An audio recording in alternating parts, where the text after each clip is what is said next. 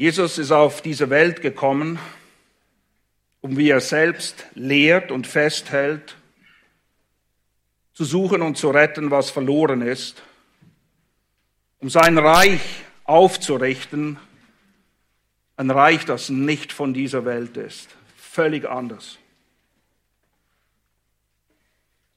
Nun aber Jesus ist vor über 2000 Jahren gestorben. Und er ist in den Himmel aufgefahren wo er jetzt zur Rechten des Vaters sitzt und sich für uns verwendet, wie wir gerade gesungen haben in dem Lied, welch ein Freund ist unser Jesus. Er ist nicht mehr hier. Aber seine Rettungsaktion, die ist noch nicht abgeschlossen. Und sein Reich, das ist auch noch nicht in seiner Fülle da. Wie läuft das jetzt weiter? Wie sieht der Plan für Jesu Mission nach Himmelfahrt aus? Kann er, soll er weitergeführt werden? Wenn ja, wie? Oh, ganz gewiss. Wir müssen uns nicht fragen, soll. Wie? Jünger. Jünger. Genau darum geht es. Jesus selbst investierte die meiste Zeit, die meiste Energie in die zwölf Jünger, weil sie diesen Plan nachher weiterführen sollten, wenn er nicht mehr da ist, physisch. Er ist immer bei uns durch seinen Geist, aber physisch ist er nicht mehr da.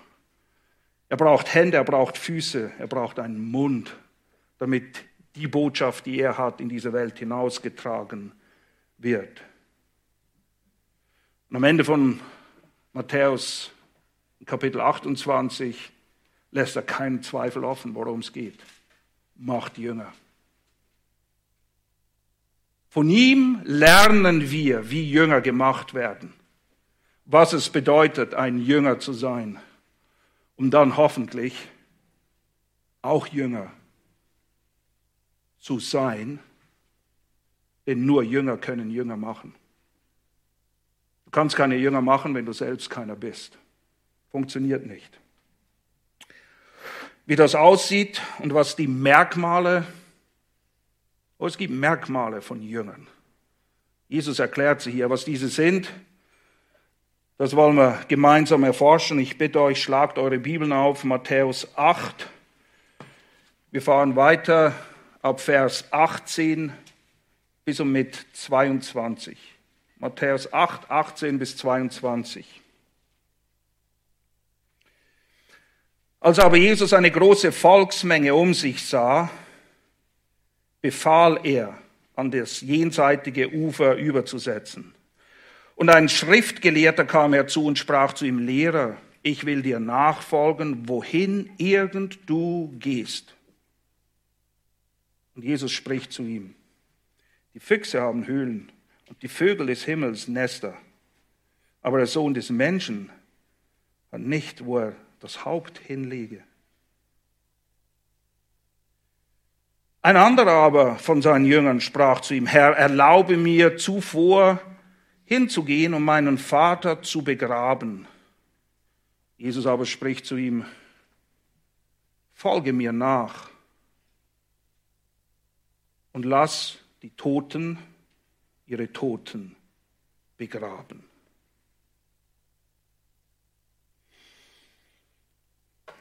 Ich habe die Predigt überschrieben, drei Merkmale wahrer Jünger. Drei Merkmale wahrer Jünger.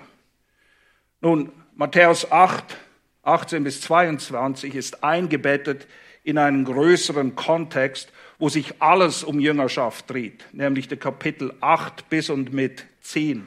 Der Fokus ist Jünger. Der Aufbau dieser drei Kapitel, sehr einfach. Jesus tut Wunder, dann gibt es einen Aufruf zur Jüngerschaft. Jesus tut wieder Wunder, Aufruf zur Jüngerschaft. Jesus tut wieder Wunder und dann kommt der Aufruf zur Jüngerschaft, nämlich das ganze Kapitel 10. Die Wunder, wie passen die da rein? Ganz einfach. Wir haben gesehen, was das Ziel und Zweck von Wundern ist. Nicht sie zu bewundern, sondern Wunder dienen dazu, den Überbringer einer Botschaft von Gott, in unserem Fall ist es Jesus, zu bestätigen, zu legitimieren. Wer es hier in unserem Abschnitt sagt, und man überliest es schnell, dass er wirklich der Sohn Gottes ist. Er stellt sich diesen Schriftgelehrten vor als Sohn Gottes, was ein designierter Titel war für Christus, für den Messias. Und die Wunder dienen schlicht und einfach dazu, damit die Leute verstehen, ah, der hat uns etwas zu sagen, wie es um Jüngerschaft geht. Weil das ist in dem Kontext die Botschaft, die er hat. Es ist ein Aufruf zur Jüngerschaft. Und es ist eine Jüngerschaft, die nichts mit Hobby zu tun hat. Man kann wohl zu Recht sagen, dass dieser Aufruf, wenn wir genau hinschauen, radikal ist. Radikal heißt, er geht an die Wurzel. Er geht ans Eingemachte. Er geht an das, worum es tatsächlich geht. Und in der letzten Predigt habe ich euch aufgezeigt, dass es drei Wahrheiten gibt, die jeder wahre Jünger erkennen, bekennen und glauben muss. Wir haben das gelesen in Johannes 6, Vers 67. Ich erinnere euch nochmal daran. Da sprach Jesus zu den Zwölfen, wollte etwa auch weggehen. Simon Petrus antwortete ihm, Herr, zu wem sollen wir gehen? Du hast Worte ewigen Lebens. Und wir haben geglaubt und erkannt, dass du, sonst niemand, du der Heilige Gottes bist. Du bist der Menschensohn. Du bist es. Diese drei Wahrheiten, wer diese nicht kennt oder nicht glaubt, kann kein Jünger Jesu sein. Zumindest nicht des Jesus, dem, von dem wir in der Schrift lesen. Unmöglich. Die drei Wahrheiten, die ein jeder Jünger erkennen, verstehen und glauben muss. Er ist der Heilige Gottes. Er ist der Christus, er ist der Messias, er ist der König, er ist der Herr.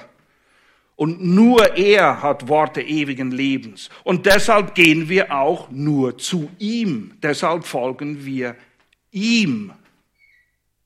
Und sonst niemanden. Nicht eine Kirche, nicht eine Organisation, nicht irgendeinem Kirchenbund, nicht irgendwelchen Bischöfen oder Päpsten oder Schulen oder keine Ahnung.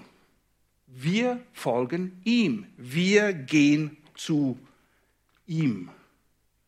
Nun, wer diese drei Wahrheiten erkannt und geglaubt hat, wie wir es in Johannes lesen, bei dem werden die drei Merkmale von Jüngerschaft auch zu finden sein. Garantiert. Die drei Merkmale, die in Matthäus 8 bis 10 beschrieben sind. Erstens der Text, mit dem wir uns heute beschäftigen, Bereitschaft. Bereitschaft. Zweitens, das ist an Kapitel 9, 9 bis 17, Gnade und Erkenntnis. Jesus sagt ausdrücklich in Vers 13, ich will Barmherzigkeit, nicht Schlachtopfer. Also Jünger müssen sich in Gnade und Barmherzigkeit üben und sie müssen Erkenntnis haben, sie müssen verstehen, wie es Jesus da kurz bildlich illustriert. Neuer Wein, neue Schläuche, neues, neuer Stoff, neues Kleid. Wir können das nicht mischen. Wir müssen diese Erkenntnis haben und wir brauchen die Gnade. Das zeichnet Jünger aus. Und das dritte Merkmal, und das ist das alles überwiegende, Gehorsam. Gehorsam in Kapitel 10. Kapitel 18, äh 8, Vers 18 lesen wir schon, dass Jesus der Volksmenge befiehlt. Beziehungsweise er sieht die Volksmenge und befiehlt den Jüngern, mit ihm ans andere Ufer zu fahren. Er befiehlt es ihnen. 10.5, die Einführung zu diesem Kapitel, wo es nur um Jüngerschaft geht.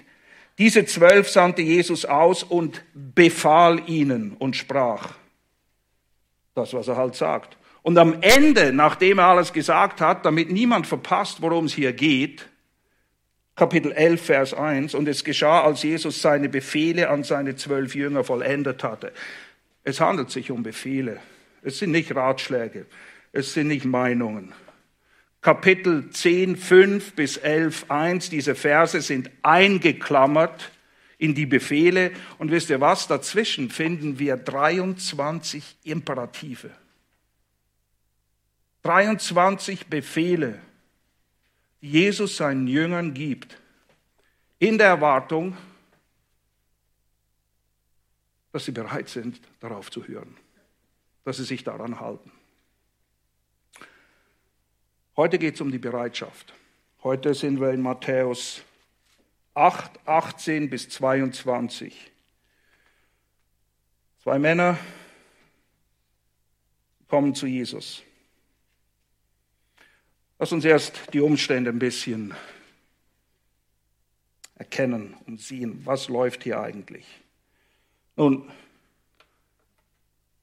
wer kann Jesus verdenken? Er möchte ein bisschen Ruhe. Er möchte ein bisschen Ruhe hier. Andererseits darf es uns nicht erstaunen, dass, wie es hier heißt, große Volksmengen, nicht, nicht ein paar hundert, wir müssen davon ausgehen, Tausende waren da, Große Volksmenschen, äh, Volksmengen waren da. Warum? Naja, nicht wenige Menschen wurden geheilt. Dämonen wurden ausgetrieben. Es geschahen Dinge, die noch nie in dieser Art und Weise geschehen sind. Logisch zieht das große Volksmengen an. Was macht Jesus? Hm. Entgegen unseren gängigen Rockstars. Und ganz ehrlich gesagt, auch in der christlichen Szene gibt es nicht wenige, die so ein Bad in der Masse genießen würden. Sie wünschen sich, große Volksmengen anzuziehen, aufgrund dessen, was sie gerade getan haben. Und oft sind es auch diese vermeintlichen Wunderheiler und Täter, die es in der Form aber nicht mehr gibt. Sie genießen diesen Ruhm. Jesus ist ganz anders. Er will nicht gefeiert werden. Er ist nicht gekommen, um gefeiert zu werden von den Massen. Er ist gekommen, um gekreuzigt zu werden. Das hat nichts Erhebendes an sich für uns. Aber Wunder? Wunder sind cool. Deshalb kommen sie. Aber darum geht es Jesus nicht. Er sucht die Jünger, die bereit sind, ihr Kreuz auf sich zu nehmen. Täglich, wie er sagt. Um ihm zu folgen auf dem Weg, den er gegangen ist. Er sucht nicht solche, die sich ein nettes Kreuz als Modeaccessoire um den Hals hängen und das war's dann mehr oder weniger. Das reicht nicht. Das ist nicht das, worum es hier geht. Und die Verse 19 bis 22 offenbaren auch, warum Jesus von den großen Menschenmassen in keiner Weise beeindruckt war. Aber überhaupt nicht. Er hat seinen Erfolg nicht daran gemessen, wie viele kommen. Und er hat sich deswegen nicht besser gefühlt. Darum geht es nie. Wieso geht es ihm nicht um die Massen? Ganz einfach, weil er die Menschen kennt. Er kennt sie wirklich.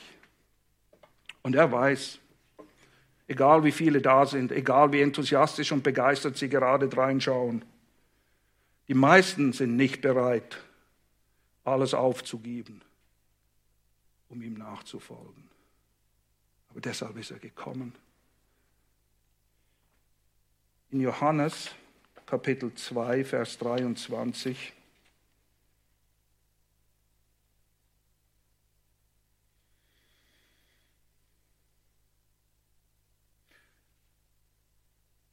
Als er aber in Jerusalem war, am Passa, auf dem Fest, glaubten viele an seinen Namen, als sie seine Zeichen sahen, die er tat. Uh, das war beeindruckend.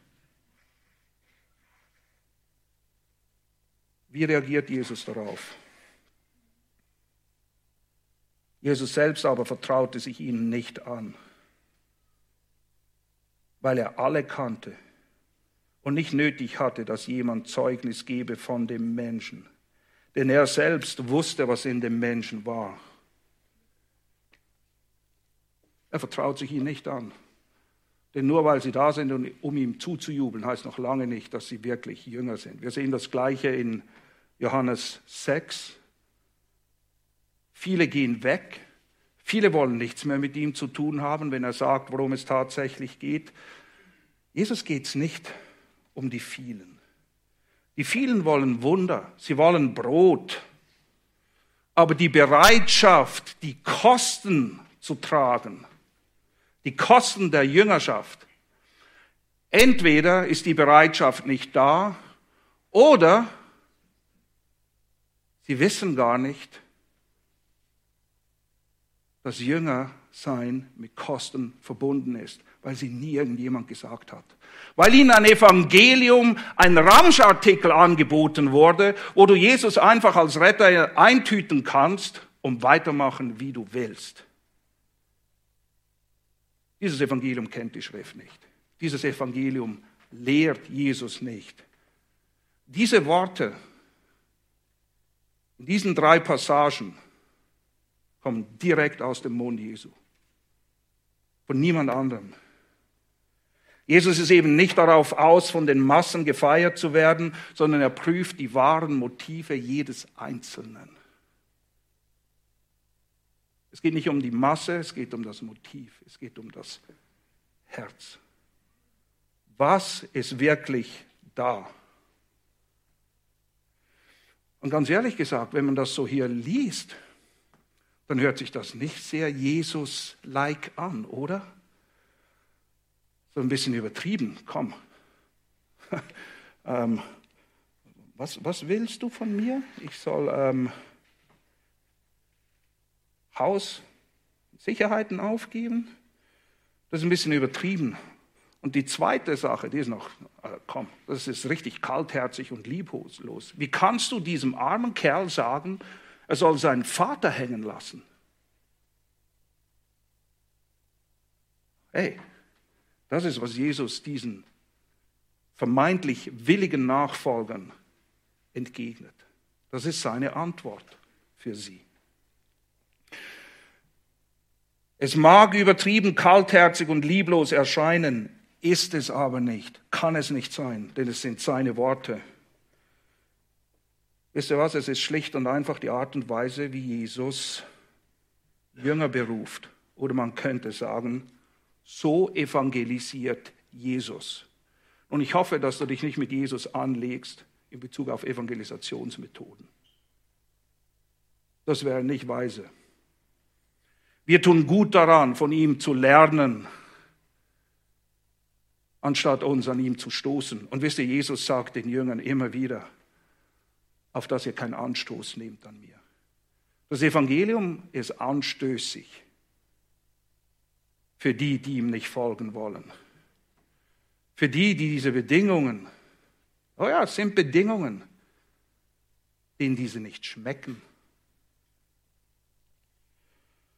Gut, wozu müssen die Jünger denn nun bereit sein? Wir sehen hier die zwei Männer, ein Schriftgelehrter und ein, er wird einfach Jünger genannt. Sie kommen zu Jesus, wir haben diese Begebenheit und wir sollen etwas daraus lernen. Beginnen wir mit dem Schriftgelehrten. Von ihm erwartet Jesus zu verstehen, dass Heim und Haus unsere vermeintliche Sicherheit, die an und für sich nicht schlecht ist, okay? Ist nichts Böses, ist nichts Sündiges an dieser Geschichte. Aber Jesus fordert ihn auf, diese vermeintliche Sicherheit, ob er bereit ist, die hinzugeben. Ein Schriftgelehrter ist es, der kommt. Wir müssen verstehen, was das für eine Konstellation ist. Schriftgelehrte waren, naja, wie gesagt, Lehrer der Schrift. Sie konnten lesen und schreiben, was damals nicht üblich war. Es hatte auch nicht jeder Zugang zur Torah. Sie waren die, die die Schrift studierten, um die Schrift dann zu lehren. Und Schriftgelehrte waren auch große Freunde der jüdischen Tradition. Dass jetzt ein Schriftgelehrter zu Jesus kommt, das ist sehr unüblich. Lehrer kommen in der Regel nicht zu anderen Lehren, sie wollen andere belehren. Okay? Sie sind nicht Anhänger von Lehren. Und Schriftgelehrte speziell waren abgeneigt, jemanden Lehrer zu nennen. Und er nennt ihn hier Lehrer, weil Jesus hat ja nicht mal eine Rabbinerschule besucht. Der hat ja nicht die offiziellen Kanäle durchlaufen. Und es schien so, als wäre auch gegen die jüdischen Traditionen, also dass dieser Mann zu ihm kommt, ihn mit Lehrer anspricht und sagt, ich will dir folgen naja, ist ungewöhnlich und sehr bemerkenswert. Was will der Schriftgelehrte? Was ist seine Absicht? Wieso kommt er? Naja, er sagt, ich will dir folgen. Und wir gehen jetzt einfach mal davon aus, dass er das wirklich ernst gemeint hat. Er kommt und will folgen. Was will Jesus? Und Jesus will sicherstellen, dass er weiß, was es bedeutet, ihm zu folgen. Jesus will sicherstellen, dass er die mit Nachfolge verbundenen Kosten kennt, überschlägt und dann immer noch bereit ist zu sagen, ich will dir folgen. Er will nicht wegstoßen. Er will nur, dass er eine vernünftige, überlegte, auf Fakten basierende Entscheidung trifft und nicht einfach aus der Emotion heraus sich zu Jesus hingezogen fühlt. Wisst ihr, wir alle irren uns schnell und leicht und oft. Dieser Mann er glaubte zweifelslos, was er Jesus sagte. Er dachte, so ist es, so verhält es sich. Genauso wie Petrus auch daran glaubte, als er Jesus in Matthäus 26 sagt, die vielleicht, ich, werde ich nie verlassen. Nie. Ich folge dir. Hat er es geschafft? Schafft irgendjemand von uns, Jesus zu folgen, aus unserer Willensentscheidung heraus und unserer Kraft? Garantiert nicht. Niemand. Oh, wir meinen sicher aus unserer Perspektive ernst oft, aber wir müssen verstehen, wie sich die Sache wirklich verhält, denn es gibt niemanden, auch diese beiden Männer, sie kannten sich nicht so gut, wie sie dachten. Sie kannten sich nicht so gut, wie Jesus sie kannte. Und weil Jesus ihnen diese Dinge sagt, ist das nicht ein Ausdruck von Lieblosigkeit, sondern das genaue Gegenteil. Weißt du, es ist sehr einfach, beeindruckende Versprechen abzugeben. Vor allem, wenn man gerade ein bisschen emotional aufgewühlt und eine Sache hineingezogen ist. Und alle anderen machen ja auch noch mit. Ich meine, da waren große Volksmengen, Gruppendynamik. Der, der, oh, ich will auch. Ich will. Es, es kommt so ein Ding auf, aber es ist eine völlig unfundierte Entscheidung aus dem Bauch heraus. Kosten? Darüber denkt niemand nach. Ich will, ich will auch dabei sein. Und so geben wir oft schnell irgendwelche Zusagen ab. Aber wenn wir etwas zusagen, sind immer Kosten damit verbunden. Und Jesus will, dass wir uns dessen bewusst sind. Und der Herr wusste auch, dass der anfänglich erklärte Glaube vieler, vieler nur oberflächlicher Natur ist, von kurzer Dauer. Matthäus in Markus 6, das Gleichnis der vier Ackerböden. Jesus sagt, das ist das Schlüsselgleichnis. Wenn ihr das nicht versteht, versteht ihr überhaupt nicht, worum es geht im Reich Gottes. Und in diesem Gleichnis erzählt er, dass überall das Wort Gottes gesät wird. Einige nehmen es mit Freude auf. Oh, die sind kurz begeistert. Das ist toll. Bis was kommt? Die Bedrängnisse der Welt. Oh, jetzt kostet es etwas.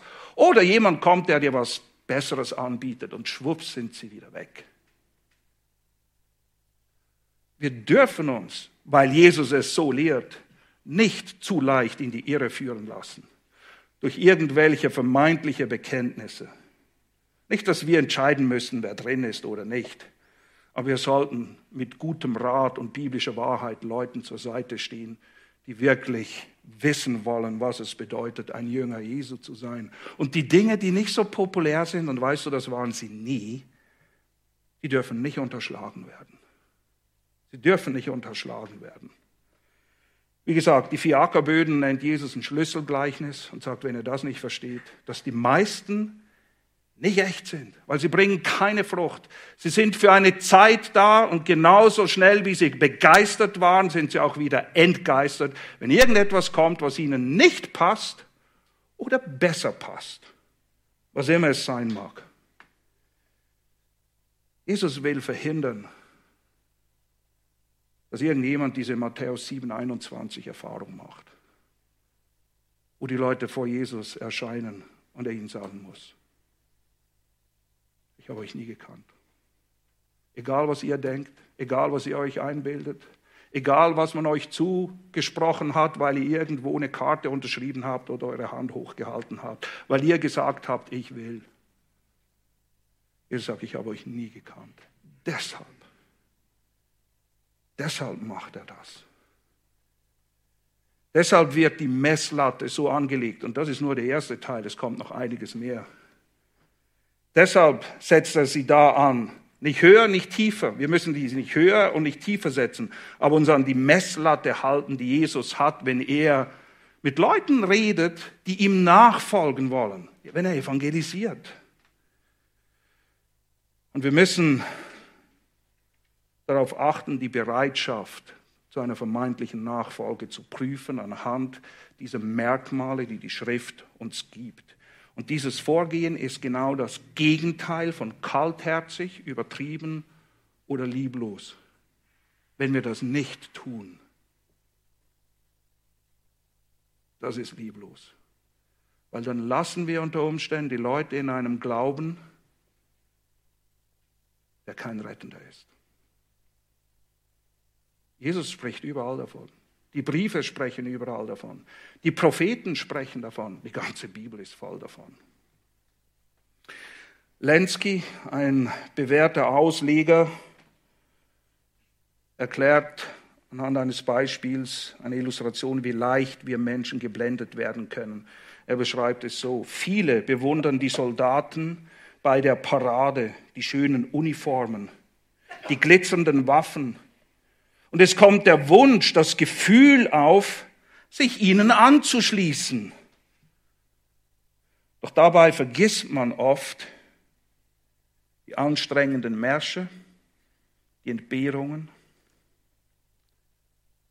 die blutigen Schlachten und die unzählbaren namenlosen Gräber, die es gibt und die, die nie gefunden wurden und irgendwo auf dem Schlachtfeld geblieben sind. Oh ja, das sieht toll aus, diese Paraden. Aber Soldaten werden nicht ausgebildet, um in Paraden zu marschieren. Sie werden ausgebildet, um Krieg zu führen. Das ist der Grund, warum sie Soldaten sind. Jünger, Jesus beruft nicht Jünger, um auf seiner Wunderwelle mitzureiten und alles toll zu finden, was es da gibt. Nein, er will sie vorbereiten durch die dunklen Täler und sie kommen zu gehen mit ihm. Okay? Aber es sind dunkle Täler, es sind schwierige. Er will uns vorbereiten, in den Krieg zu ziehen gegen die Mächte der Finsternis, wie Epheserbrief es beschreibt. Oh ja, wir befinden uns auch im Krieg. Und wir dürfen uns nicht von irgendwelchen hell scheinenden und polierten Waffen und Knöpfen und Uniformen beeinflussen lassen und verpassen, Worum geht es hier wirklich? Was sind die Kosten, um die es hier geht? Das war der Schriftgelehrte, aber wir haben ja noch einen anderen potenziellen Kandidaten für Jüngerschaft. wird er wohl bereit sein, die Beziehungen, hier geht es um Beziehungen, und zwar die engsten Beziehungen, die es gibt, wird er bereit sein? Wird er Bereitschaft zeigen, diese als zweitrangig einzustufen und Jesus nachzufolgen? Das ist das Zweite, worum es geht. Beziehungen, Familie. Worum bittet dieser Mann Jesus? Er will zuerst seinen Vater begraben. Das ist eine lobenswerte Sache. Was ist denn, wie herzlos kannst du denn sein, Jesus, dass du diesem Kerl nicht erlaubst, seinen Vater zu begraben? Ist Familie denn nicht wichtig? Oh doch, Familie ist sehr wichtig. Aber Jesus ist wichtiger. Wenn ihr denkt, das ist hart, wartet bis wir in Kapitel 10 sind, wo Jesus sagt, denkt nicht, dass ich gekommen bin, Frieden zu bringen, sondern das Schwert, und zwar zwischen Mann und Frau, zwischen Väter und Kinder, um seines Namens willen. Ich befürchte, wir haben die Ernsthaftigkeit und Dringlichkeit von Jüngerschaft ein bisschen unterschätzt oder aus den Augen verloren, so wie Jesus sie lehrt. Familie ist wichtig, aber Jesus ist wichtiger. Und die Antwort, die er ihm gibt, ist, lass die Toten Tote begraben. Kleine Frage. Was können Tote tun? Nichts. Was in aller Welt bedeutet, Tote sollen Tote begraben. Bist du bereit? Erstens war der Vater noch nicht tot. Das war eine übliche Ausdrucksart in der damaligen Zeit, in der Gegend, mit der man sagen wollte, ich will noch bei meinem Vater bleiben, bis er stirbt, um mich um die Angelegenheiten kümmern, die dann folgen. Vielleicht primär, um zu schauen, dass man genug vom Erbe bekommt. Wie dem auch sei. Der Vater war noch nicht tot. Wie lange es dauert, bis er tot sein wird, das weiß auch niemand. Tote sollen Tote begraben. Das kann nicht physisch tot bedeuten, denn das funktioniert nicht in keiner Art und Weise. Was Jesus sagt, es gibt Leute, die sind geistlich tot. Und jeder kann sich um die kümmern. Jeder kann sich um die kümmern. Du musst nicht hier bleiben. Das ist kein zwingender Grund, mir nicht nachzufolgen. Denn während Tote Tote begraben können, können nur wahre Jünger echtes Leben in die Welt hinaustragen. Und das ist die Berufung für Jünger. Willst du ein toter Totengräber sein? Oder einer, der die lebensspendende Botschaft in die Welt hinausträgt, als einer meiner Jünger? Das ist die Entscheidung, die ansteht. Und ich sage nicht, dass es eine einfache ist, aber es ist die Entscheidung, vor die Jesus diese Personen hier stellt. Was er wissen will im Kern ist ganz einfach Folgendes. Es geht nicht um die speziellen Dinge, die er hier fordert. Was er vor allem wissen will, bist du bereit, mich Nummer eins sein zu lassen in deinem Leben? Egal was oder wer. Das ist seine Message. Das ist das, worum es ihm wirklich geht. Bist du bereit zu verzichten? Bist du bereit auf ein Leben in Selbstverleugnung, Hingabe, Nachfolge? Wisst ihr, wenn du jemandem folgst, musst du irgendetwas verlassen. Es geht gar nicht anders. Du kannst nicht einer Sache folgen und am gleichen Nachfolge bedeutet sich entscheiden. Für wen entscheide ich mich? Für was entscheide ich mich? Und wir müssen uns einfach vor Augen führen, dass Jesus Menschen nie ermutigt hat aus der Situation, aus einem Gefühl, aus einem sich angesprochen fühlen, aus einem gut kreierten Ambiente heraus, eine Entscheidung für ihn zu treffen. Er macht genau das Gegenteil. Alle, alle, lest die Evangelien, alle, die kommen, sagt Jesus, oh, wirklich? Du willst mir nachfolgen? Er hat nichts gegen Nachfolge, er will nur, dass sie verstehen, was Nachfolge ist. Und wir tun wirklich gut daran, von ihm zu lernen, was es mit Nachfolge auf sich hat. Er versucht niemand eine Entscheidung aus den Rippen zu leiern, damit er sagen kann, uh, so viele haben sich bekehrt. Er will von niemandem eine leichtfertige und unüberlegte Entscheidung, sondern fordert seine potenziellen Nachfolger immer heraus und fordert sie auch auf, sich darüber im Klaren zu sein, welche Kosten mit der Nachfolge verbunden sein können. Nicht zwingend sein müssen, immer in Bezug auf das, was wir hier lesen. Kosten sind immer damit verbunden. Welche? Das entscheidet Jesus. Aber er prüft alle. Er braucht nichts von niemandem, aber er prüft jeden. Weil er wissen will, ob du bereit bist, bereit, alles zu verlassen. Nun, Nehmen wir das in unseren Kontext. Was sollen wir jetzt machen? Heimgehen, unsere Wohnung kündigen, Häuser verkaufen, irgendwo ein Loch finden, Fuchs raushauen und da sagen, das ist jetzt mir. Das ist nicht damit gemeint, oder? Kann nicht damit gemeint sein. Nicht jeder Jünger. Das ist einfach das, was die hier betrifft, weil Jesus sie kannte und wusste, wo ihr Wunderpunkt ist und er sie prüfen wollte. Genau wie beim reichen Jüngling, der denkt, ich habe alles gemacht. Beim reichen Jüngling sagt er, okay, gib all dein Geld her. Er brauchte sein Geld nicht. Er wollte sein Geld auch nicht. Er wollte nur sehen, bist du bereit, mir zu folgen? Egal, was ich von dir fordere. Nicht jeder Jünger muss Heim, Haus und Heimat hinter sich lassen, okay? Nicht jeder Jünger muss seine Familie verlassen, seinen Vater, der pflegebedürftig ist. Darum geht's gar nicht. Aber es geht darum, bist du bereit? Bist du willens? Was immer es ist, zu tun. Beten wir aufrichtig, dein Wille geschehe. Wenn es dein Wille ist, das liegen zu lassen und zu gehen, gehst du? Geh ich?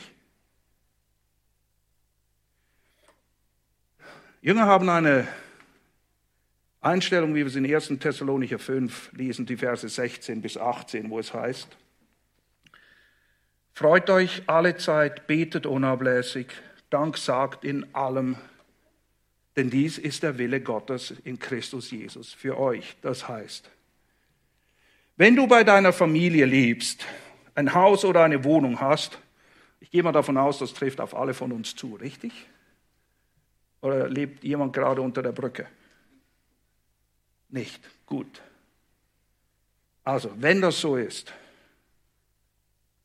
du hast Familie, du hast ein Dach über dem Kopf und du dienst ihm, weil er das so will. Okay? Weil das jetzt der Wille Gottes ist für dich und für mich in dem Moment. Dann sei dankbar dafür. Er hat es dir gegeben, okay? Das ist sein Wille. Wenn er aber will, dass jemand von uns, immer es ist, gewisse Dinge hergibt, schwierige Entscheidungen trifft,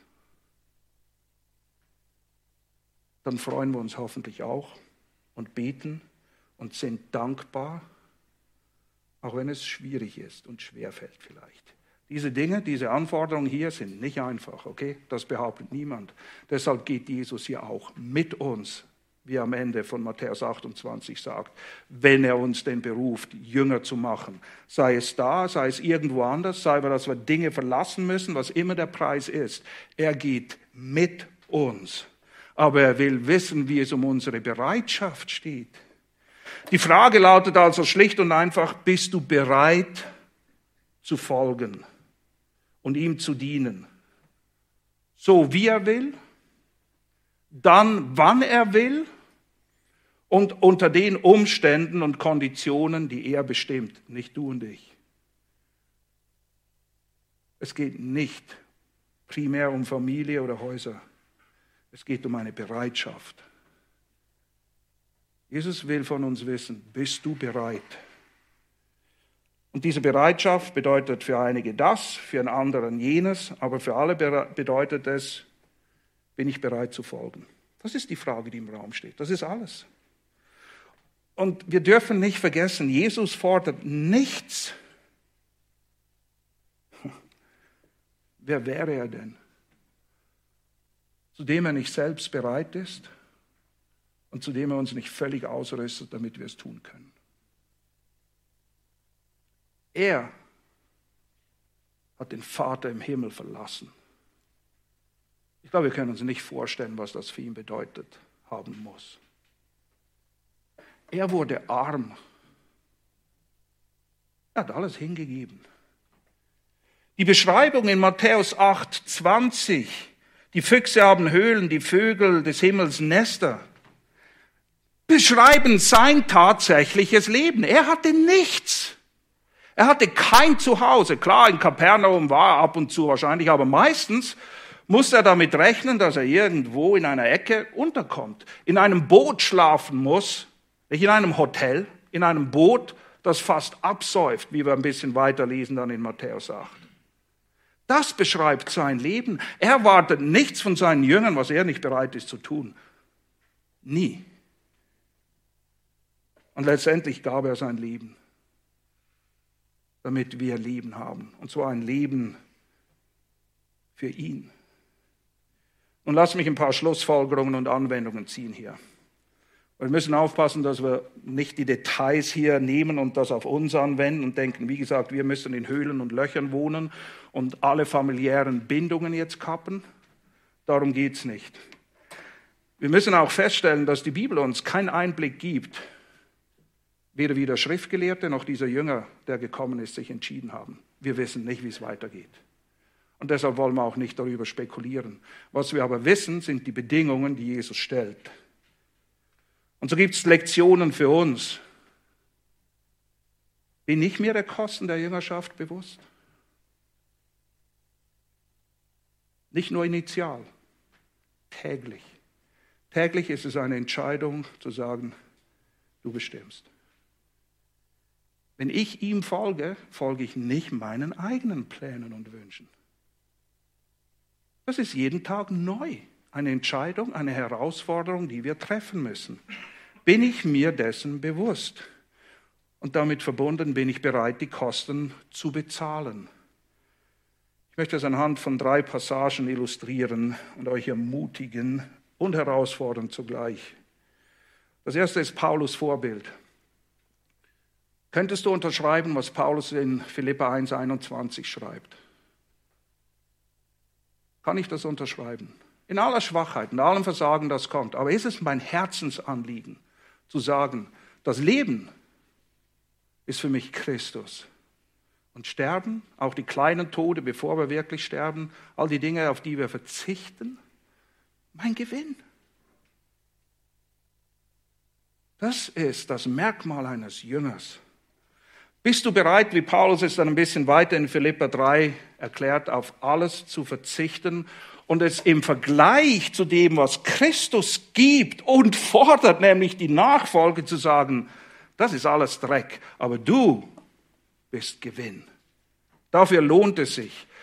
Aber bin ich bereit, auf meine Herkunft, Abstammung, Namen und Ruf zu sagen, was soll's? Mein Status, oh, Paulus hat einen Status gehabt, irrt euch nicht. Das war ein sehr anerkannter Mann in der Gesellschaft damals. Er pfeift auf alles. Hab und Gut interessiert ihn nicht. Familie hält ihn nicht zurück. Wisst ihr, viele wollen bei etwas Großem dabei sein. Das ist cool, oder? An dieses Wunderzeugs zu sagen, ich war da und ich gehöre zu Jesus. Dabei sein ist cool. Aber viele sind nicht bereit, den damit verbundenen großen Preis bei dieser großen Sache zu bezahlen. Und sie verstehen auch nicht, worum es geht. Sie denken, es geht um Wunder. Es geht gar nicht um Wunder. Wunder sind ein Nebenprodukt. Aber es gibt halt viele Rosinenpicker. Bei Jesus gibt es keine Rosinenpicker. Und ich weiß nicht, wie es dir geht. Ich mag Rosinenpicker nicht besonders. Ich glaube, niemand mag sie. Das sind die Leute, die kommen und sich nur das, was ihnen passt, rauspickt und der Rest können die anderen haben. So sieht die Jüngerschaft nicht aus. Nun, lass uns zu Petrus gehen. Wir haben das Vorbild von Paulus gesehen. Petrus stellt eine berechtigte Frage. Die Frage, die wir alle auch haben. Ich liebe Petrus. Petrus sagt das, was alle denken und die meisten sich nie getrauen zu sagen. Wie froh und dankbar können wir sein für Petrus. Hier ist es. Jesus erklärt gerade, dass Reiche nicht ins Himmelreich eingehen in Matthäus 19. Ah, die Jünger sind jüdischen Hintergrunds, Reichtum war ein Segen Gottes. Wenn die es nicht schaffen, wer schafft's dann? Die Jünger sind völlig von den Socken. Die, die verstehen die Welt nicht mehr, okay? Das ist der Kontext, Matthäus 19, 25. Als aber die Jünger es hörten, erstaunten sich sehr und sagten, wer kann dann errettet werden? Wenn die es nicht schaffen, wer soll denn errettet werden? Jesus aber sah sie an und sprach, bei Menschen ist dies unmöglich. Und das gilt für jeden Aspekt von Errettung. Das ist nicht ein menschlicher Effort. Das ist nicht etwas, was von uns kommt. Bei Gott aber sind alle Dinge möglich, wenn wir ihm vertrauen. Da antwortete Petrus und sprach, na, Petrus hat eins und eins zusammengezählt. Siehe, wir haben alles verlassen und sind dir nachgefolgt. Was wird uns zuteil? Er sagt, hey, lohnt sich das? Ich meine, komm, das ist ein hoher Preis. Familie, haben, einfach alles stehen und liegen zu lassen und dir nachzufolgen. Er sagt, hey, komm, lohnt sich das? Weil wenn der es nicht schafft, schaffen wir es denn? Wie, wie, wie sieht die Sache aus? Das ist die Frage, die wir uns stellen. Lohnt es sich, Jesus nachzufolgen? Lohnt es sich, diese Entbehrung, dieses Leid, dieses Schmerz, dieses Verlachtsein, dieses Verhöhntsein, was immer es ist, lohnt sich das? Das ist Petrus Frage. Nun, hier kommt Jesu Antwort. Jesus aber sprach zu ihnen, wahrlich, ich sage euch, ihr, die ihr mir nachgefolgt seid, auch ihr werdet in der Wiedergeburt, wenn der Sohn des Menschen auf seinem Thron der Herrlichkeit sitzen wird, auf zwölf Thronen sitzen und die zwölf Stämme Israels richten. Und jeder, okay, das gilt den zwölf, das gilt jedem, was jetzt kommt. Jeder, der verlassen hat, Häuser, Brüder, Schwestern, Vater, Mutter, Frau, Kinder, Äcker. So ziemlich alles, was uns kostbar ist, richtig? Sagt jeder, der das aufgibt, um mir zu folgen, wenn er es denn fordert, wird hundertfach empfangen, jetzt und hier und ewiges Leben erben. Ihr sagt, denkst du, ich lasse mich lumpen? Denkst du, du kommst zu kurz? Denkst du, ich brauche etwas von dir? Denkst du, es gibt nicht einen überreichen Lohn für die, die bereit sind zu folgen? Aber du kennst diesen Lohn nur, wenn du ihm folgst. Oh, Jesus stellt, der Petrus stellt Jesus die Frage, die wir alle haben. Das ist die Antwort. Lohnt es sich? Oh ja, es lohnt sich. Und hier kommt zum Schluss das Vorbild der ersten Jünger. Echte Jünger. Sie werden berufen in Matthäus 4,18. Hört euch das an. Als er aber am See von Galiläa entlang ging, sah er zwei Brüder, Simon, genannt Petrus, und Andreas, seinen Bruder, die ein Netz in den See warfen, denn sie waren Fischer. Und er spricht zu ihnen, kommt, folgt mir nach, und ich werde euch zu Menschenfischern machen. Sie aber verließen sogleich, sofort, im gleichen Moment die Netze und folgten ihm. Und als er von dort weiterging, sah er zwei andere Brüder, Jakobus, den Sohn des Zebedäus, und Johannes, seinen Bruder, im Schiff mit ihrem Vater Zebedäus, wie sie ihre Netze ausbesserten und er rief sie. Sie aber verließen sogleich das Schiff und ihren Vater und folgten ihm.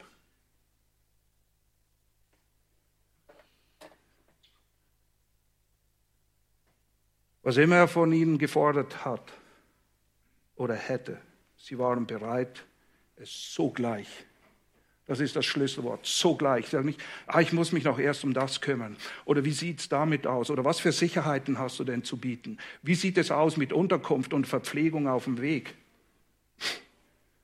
Sie ließen es stehen und liegen, folgten ihm, auch ihren Vater. Sind sie schlechte Söhne gewesen? Nein, ich würde sagen, sie sind gute Jünger gewesen sogleich. Und ich muss mich bei all meinen spanisch sprechenden Freunden entschuldigen, vergiss mañana, okay? Mañana, mañana ist die Stimme direkt aus der Hölle. Die sagt immer, morgen. Ich muss noch erst dies oder das oder jenes. Du weißt gar nicht, ob Mañana kommt, ich auch nicht. Wir wissen gar nicht, ob wir Manjana noch da sind. Wer weiß das schon? Worauf warten? Gibt es etwas Wichtigeres, etwas Gewaltiges, als dein Leben zu gewinnen und dem Herrn, der Herrn zu dienen? Willst du da sagen, ja, Moment noch, Manjana, wir schauen mal. Es ist so, als würdest du gerade absaufen oder wärst in einem Haus, das lichterloh brennt und hier kommt der Rettungstrupp die Feuerwehr, und du sagst, Moment, ich muss erst noch mein Essen, weißt ich habe viel Zeit investiert, ihr kommt gerade ein bisschen ungelegen, kommt doch morgen wieder. Hä? Morgen bist du tot, mein Freund. Die Dringlichkeit des Rufes Jesu an uns ist vergleichbar mit jemand, der kurz davor steht, abzusaufen oder in einem Haus zu verbrennen. Niemand. Niemand wäre so töricht zu sagen, lass mich erst, was immer es ist, dies oder das oder jenes in Ordnung bringen wir würden uns retten lassen. Es ist ganz so, wie die Schrift sagt. Heute, wenn ihr seine Stimme hört, und möge uns Gott Gnade schenken, dass wir unsere Herzen nicht verhärten. Dass wir nicht denken, es gäbe etwas Wichtigeres oder Besseres. Und weißt du, was er von dir will und was er von mir will, ist nicht dasselbe. Aber er will von uns allen die Bereitschaft, was immer es ist. Und er lässt sich nicht lumpen in dieser Geschichte die Bereitschaft, ihm zu folgen, wenn er kommt und sagt, auf geht's. Und wir können ihm vertrauen. Haus, gut, Business, das Schiff, die hatten ein Fischereibusiness, sie haben es einfach stehen lassen. ja, aber zuerst müssen wir es noch verkaufen. Nein, sie haben es einfach stehen lassen. Zogen fort. Vater, Familie, ihr Leben, alles. Lass mich beten. Treuer Gott und Vater, wir danken, dass du deinen Sohn hingegeben hast. Und Herr Jesus, wir danken dir, dass du den Vater verlassen hast, dass du auf alles verzichtet hast. Wir können uns nicht vorstellen, wie dein Zuhause gewesen sein muss und in was für einer Beziehung du zu deinem Vater gestanden hast. du bist gekommen. Als der Vater gesagt hat, jetzt ist die Zeit, hast du dich senden lassen. Und du hast die Kosten getragen, Kosten, die wir nicht erfassen können. Aber wir wollen dir danken. Und Herr, ich bitte dich in aller Ehrfurcht, lass uns unsere Herzen prüfen, lass uns nicht leichtfertige Versprechen machen, aber wirke durch dein Wort und dein Geist an unseren Herzen die Bereitschaft, dir zu folgen, aufs Wort sogleich. In deiner Kraft und zu deiner Ehre. Amen.